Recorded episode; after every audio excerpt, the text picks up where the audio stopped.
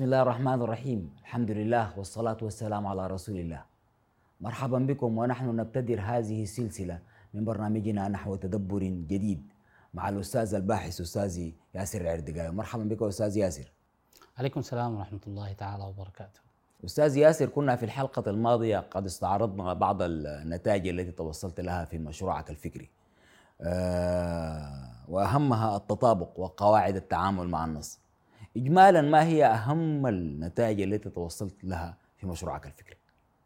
آه بالضبط كما ذكرت لك أنها هي عبارة عن أربع قضايا. القضية الأولى فيها قضية منهجية مختصة بتعامل مع النص القرآني بمعنى هي أداة بيتم الدخول بها للنص القرآني وهي مسألة التطابق. وكما ذكرت لك أنها مسألة يقينية آه، خلت منها التفاسير الكبيرة المشهورة المعروفة التي أطلت عليها المنظومة الفقهية. يعني باختصار شديد أنا بقول المفسرين السابقون جزاهم الله خير. يعني عملوا بما وسعهم بما يوافق المحيط الذي عاشوا فيه. هم قاموا بتفسير القرآن نعم مع التحفظ على كلمة تفسير ذاته. لكن القرآن الكريم كنص لم يتع... لم يخضع لتفكيك. فمعيار نفي التطابق هو بفكك المصطلحات القرآنية. انت لما تقرأ القرآن من غير تطابق أي كلمة لها دلالة مثلا أديك نموذج. لما أنا أتحدث عن آيات البر أقرأ آيات البر في القرآن الكريم مستحيل. بيديك آية تقول لك وبالأبوين إحسانا. يعني بر الأبوين لا. الله ما أمر ببر الأبوين. أمر ببر الوالدين وبالوالدين إحسانا. تمشي المواريث مستحيل يقول لك فلوالديه لكل واحد منهم السدس. يعني الميراث كله منظومة الميراث لما خاطب الأصول بيخاطبهم بالأبوين. الأب نعم. ولما في البر والإحسان ربنا بيقول لك بالوالدين. تفتكر الكلام ده ممكن يكون عبثي أو ما ما فيه فرق في الدلالة يعني؟ لو أن الآية أمرتنا أنه نحن بنبر الأبوين أنت حتكون ملزم تبر أبوك المباشر ده وحبوبتك وحبوبة حبوبتك وجدك وجد جد جدك. ليه آدم تبرهم؟ ليه؟ لأنه الأبوة هي تسلسل من من من أبوك المباشر لحد وين؟ لحد آدم. لحد آدم. الذي أخرج ابوه آه، اسمه شنو؟ لا يفتننكم الشيطان كما أخرج أبويكم من الجنة. صحيح. أبويكم بيتكلم عن منو؟ عن آدم وزوجه. آدم. لكن في البر بيقول لك شنو؟ بالوالدين. هنا بيتحدث عن صاحب النطفة اللي هو ضربك الصغير. البيولوجي. اذا بتكون المسافة بين معاه محصورة. يعني بالكثير ما حتزيد من 50 سنة ولا 60 سنة أنت ملزم أنك تبر ملزم تبره لكن لما قال إذا قال لك البر بالابوين أنت كده حتكون يعني بر جدك وحبوبتك وجدتك والتسلسل ده بقدر بنفس المستوى بتاع أبوك المباشر وده حيكون مرهق شديد بالنسبة للإنسان يعني. أستاذ ياسر النتيجة التي توصلت لها أنت أنه لا تطابق في القرآن الكريم. هذا يجعلك في الضد مع مجموعة من المفسرين المفسرين الكبار للنص القرآني. آه الحاجة دي بتكون جعلتك في تضاد وإشكالات على المستوى المجتمعي. ما هي أهم الصعوبات المجتمعية التي التي آه واجهتك في حياتك يعني؟ طبعا القضية دي كما ذكرت هي بتخليك في مواجهة المجتمع. ليه؟ لأنه المجتمع بيعتقد أنك حتواجه السابقين وباعتبارهم هم يعني أهل اللغة وأهل يعني باختصار إذا ما السابقين لو ما السابقين هم فهموا القرآن وهم الأقرب إلى منبع التنزيل هم بيقولوا كده طبعا. فأنت جاي في القرن الواحد والعشرين وجاي ما عارف من وين وجاي تعمل فيها وإني وإن وإن كنت الوحيد زمانه لاتي بما لم تستطيعه الأوائل. القضية ما ما ما ما ما, ما بالفهم ده يعني. لأنه حتى قضية التطابق دي هي ليست وليدة اللحظة يعني ما كلام أنا جبته اليوم. هو أصلا صراع وقع بين علماء اللغة في القرن الرابع الهجري. كان صدام شديد بالمناسبة بين مدرستين مدرسة الثعالب وابي هلال العسكري وابن جني من جهة والراغب الأصفهاني ومدرسة الفيروزبادي صاحب القاموس ومعاه مجموعة أبي سحله الإعرابي والجماعة ديل. فديل بيفترضوا أنه بيقولوا يا أخي التطابق فيه. البر والقمح والحنطة كلها معنى واحد. وفي المدرسة الثانية بتقول يا أخي لا أي لفظ المفترض يحتفظ بفارق من الدلالة. دلالة. حصل الصراع ده بيناتهم لكن للأسف تغلبت المدرسة الثانية. تغلبت المدرسة التي تفترض التطابق وأسست على منظومة التفاسير. أستاذ ياسر ما هي أهم القضايا؟ القضايا التي آه، أنت مهتم بها بعد تثبيتك لمفهوم أنه لا تطابق في النص القرآني ما هي أهم القضايا؟ نعم ب- يعني بعد قضية التطابق المنهجية دي في في في حقل أو في على مستوى النتائج ممكن تكون قضية التقويم.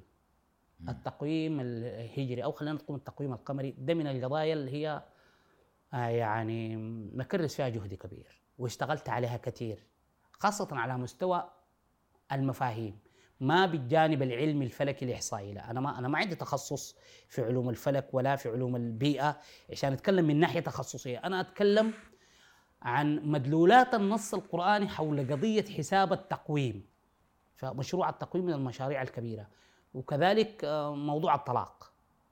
وأنا دائما بختار مواضيع عندها وزن يعني لا تحسب على الترف الفكري. يعني ما ما مواضيع عشان الشخص جاي يستعرض فيها على مقدراته وكسبه الثقافي لا لا هي مواضيع من عمق المجتمع. وقضية الطلاق. وكل قضية أنا لم لما نديك السبب أنه ليه بديت مثلا اهتميت بقضية الطلاق في قصة. حاجة وراها قصة يعني. ممكن تكون على المستوى ال- الاجتماعي الاسري الضيق. فقضية الطلاق دي أنا اكتشفت فيها حاجات كثيرة. للأسف الطلاق اللي بيحصل الآن كله غلط. خطأ في خطأ. عشان كده بتلقى الطوابير الواقفة أمام المحاكم الشرعية. النسوان الواقفات طوابير. عشان يتطلقوا أكثر من النسوان اللي بيقفوا في صف الخبز. في شنو يعني؟ في مشكلة معنا المشكلة وين؟ هل ال- ال- القضية دي مخصوصة برفع الوعي بس؟ يعني الأزواج دي ما واعيين ولا القضية في إجراء الطلاق ذاته؟ أنا لقيت ما في علاقة ما بين الطلاق كيفية الطلاق في القرآن الكريم وكيفية الطلاق اللي بيحصل ال- ال- ال- الآن يعني. ممكن رسالة بتاعت واتساب؟ ال- الشخص الرجل ممكن يطلق المرأة. الطلاق الحاصل كلام الطلاق فارغ. الحاصل عندنا ده كله خطأ يعني. ما عنده علاقة أصلا بالطلاق الصحيح. يعني ممكن الرجل الآن يطلق امرأة في رسالة بتاعت واتساب وتحسب عليه تطليقه صح؟ لحظة بتاعت انفعال لأي سبب من الأسباب. قال لا أنت طالق خلاص. هم بيقولوا لك من كلمة طالق لو أنت نطقت ثلاثة حروف وقعت. طلقة وقعت. فما ممكن. كدي منطقا. قبل ما أنت تتدارس القضية بعدين لما نحن نتطرق للقضية دي. بالمنطق أنا لاحقا. أنا عشان أتزوج. أنا لو داير أتزوج بلم قروش مليارات وبجهز شقة وبشتري شيلة وامشي اتكلم في أهل البنت وهم يوافقوا. وده إذا ما أنت عملت معي اتصالات قبل مسألة الخطوبة دي كل ال... الإجراء ده يمشي يسأل عشان أنتوا شنو؟ ويمشي يسألوا منك. والزول ده أخلاقه كيف؟ والزول ده شغال شنو؟ وبيتعاطى مخدرات وعنده أخلاق وعنده دين. عشان أنتوا شنو؟ تتلموا يعني عشان تكونوا أسرة. ما ممكن يكون الهدم بكلمة بس. أنت عشان تتزوج زي ما يقولوا روحك دي تطلع يعني. فما ممكن الهدم بتاع الحاجة اللي انت كونتها تتهدم بكلمه يا أخي الشراكة الشراكة في متجر دكان طبلية ساي. ما ممكن تنفض الشراكة لمجرد أنا أقول لي ما عاوز معك شراكة. القضية نحن لما نتطرق لقضية الطلاق ده بتشوف فيها العجب. مشروعك الفكري حول الطلاق سنفرد له مجموعة من مجموعة من الحلقات في هذه السلسلة. لكن دعنا الآن نقف في مشروع التقويم. بداية أستاذ ياسر التقويم لفظا. ما هو التقويم؟ طيب قضية التقويم أول حاجة إذا مسكنا في كلمة تقويم ذاتها. كلمة تقويم ذاتها يعني شنو؟ تقويم المعوج. قوم الحاجة يعني عدلها. والرجل المستقيم الزول الما ما بيلي في دوير. الما بيلف يعني الشخص الما بيتلولو يعني. صح. الما بيلف يدوير صح. ده الزول المستقيم. وعلى صراط المستقيم غير معوج. التقويم هي عملية ضبط تعديل لمعوج. فتقويمنا الهجري الآن معوج وظل معوج وحيظل معوج. فده اللي تقويم يعني باختصار نحن الآن ما عندنا تقويم. عندنا حاجة اسمها التاريخ الهجري. لكن تقويم ما عندنا. لأنه قاعد نقوم كيف؟ ما في حد الآن قاعد يقوم. زيادة على ذلك المدخل للقضية هي شنو؟ هو التاريخ الهجري. الهجري ده تاريخ ما تقويم. تمام. في فرق بين التأرخة وفي فرق بين التقويم. تمام. الحال الآن لا يستفاد منه شيء. يعني الأمة الإسلامية التقويم أنا بقول لك العربي خلينا نقول التقويم القمري عديل. إذا هو في تقويم أصلا الآن لا يستفاد منه شيء ولا في علاقة ما بين أسماء الشهور والمواسم الفصلية للسنة. معلش يا أستاذ ياسر دقيقة هل آه، أسماء الأشهر دي عندها علاقة بوجودها في رزنامة التقويم يعني السنوي؟ يعني أي شهر عنده دلالة أو معنى لفظي عندها علاقة بوجوده ولا ولا أسماء أطلقت على آياته أساس؟ طبعا أكيد ما اعتباطية. يعني الإنسان الأول الذي أطلق اسما معين على هذا الشهر. مم. بس كده رقد يعني زي ما يقول استلقى على قفاه. ويا جماعة يا أخي نسمي الشهر ده شوال. مم. أكيد لا. ما هو في سؤال في كويستشن مارك كبير. ليه ليه الشخص الأول خلينا نقول العرب قبل بعثه النبي عليه الصلاة والسلام ليه أطلقوا على الشهر ده شوال؟ وهذا ذو القعده وهذا محرم وهذا صفر وهذا ربيع. هل الاسم اللي اطلقه ده وصفي لحالة الشهر؟ أم اعتباطي؟ أم اعتباطي. صحيح. أكيد ما حيكون شنو؟ ما حيكون اعتباطي. الآن هي اعتباطية. يعني أنا بسألك لو شهر شوال ده أو خلينا شهر رمضان سميته شهر كرسي. مش ممكن؟ مم. يا أخي ده نتفق يا جماعة كلنا نسمي شهر رمضان ده نسميه شهر شهر البركة. مش أحسن ذاته. اللي بيحصل شنو؟ ما في حاجة حتتغير. لكن لما يكون الاسم بتاع الشهر ده وصفي إذا أنت سميته باسم ثاني معناها حصلت تجافي طوالي ما بين المعنى وما بين الوصف بتاع الشهر ذاته. فأنا بقول أسماء الأشهر أو الشهور هي كانت وصفية مرتبطة بمو... بالمواسم الفصلية للسنة اللي هو المواسم الأربعة شتاء صيف. ربيع خريف. ليكن المشاهد معنا في الصورة؟ يعني مثلا شهر صفر. معناه شنو يعني؟ ما هو معنى شهر صفر؟ طيب نحن عشان نشوف شهر صفر نشوف ال- الأشهر كلها. هي تمام نحن خلينا واحدة واحدة. أيوه. نشوف الشهور دي أسماء ليه؟ ودلالتها اللي آه، عندها آه، علاقة بالضبط بالزمن. كده. ليه سموها كده؟ ليه أيوة. سموها كده؟ أنت عندك ال- ال- الشهور هي تبدأ من صفر أول الذي نسميه نحن بمحرم. تسمية محرم جات متأخرة. هو كان صفر أول. صفر أول. آه، لكن خلينا نتمشى مع الناس نقول له محرم. اللي هو بتبدأ من محرم محرم وصفر وربيع أول وربيع ثاني جمادي الأول جمادي الثاني رجب شعبان رمضان شوال ذو القعدة ذو القعدة ذو الحجة المحرم. فأنا لما بحثت في القضية دي وبالمناسبة أنا اللي لفتني لها شنو؟ أنا عشان ما يعني أدعي حق ليس حقي. هذه القضية أنا أول ما لفتني لها مفكر سوري اسمه توفى هسه هو اسمه نيازي عز الدين إسحاق. كان يقيم في الولايات المتحدة. وتوفى هذا الرجل بعد جهد كبير. كان عنده بحث عمل ضجة على الوسائط. سنة 2012 هو تقريبا كتبه 2009 وطلع للناس 2012 كان معنون بعنوان التقويم الهجري كيف كان وكيف أصبح. توفى هذا الرجل وجاء بعده ابنه وهو صديق شخصي بالنسبة لي اسمه وسام الدين نيازي عز الدين. إسحاق. يقيم في كاليفورنيا الولايات المتحدة. تقدم في المشروع بتاع والده وعمل رزنامه بتاع التقويم كبير. طبعا بيني وبينه في اختلافات جوهرية بسيطة كده اختلافات فنية خلينا نقول لكن في عمق الفكرة نحن متفقين. فدي كانت البدايات. بعد ذلك قمت بعملية بحث براي. أنا بنقب في الكتب دي ليه سموا الاسم ده كده. فالمحرم هو بداية إعلان الأشهر الحرم. اللي نحن حنتكلم لاحقا أنه ما هي الأشهر الحرم ذاتها. صحيح. وشهر صفر هو اصفرار الشمس إيذانا بانقضاء الشتاء ودخول الربيع. صفر أو ممكن يسموها صفر. الربيعين التسميه واضح ربيع تفتح الأزهار فصل الربيع.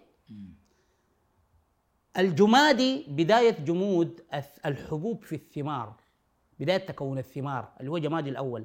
وفي جمادي الثاني بيجيك الحصاد. يعني الثمرة هذه الثمار بتجمد في السنابل.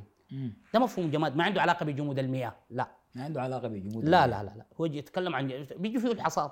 نحن بعدين لما نشوف أشهر جم- جمادي دي بتقابل شنو؟ حنجد أنه معظم المحاصيل بتحصد في في الشهور دي. القمح أو غيره. طب طبعا ده بعدين يجي مرتبط بخطوط العرض في الكرة الأرضية لأنه القضية دي متعلقة بالمناخ. عندها ارتباط وثيق جدا بالمناخ. بعده بيجيك رجب.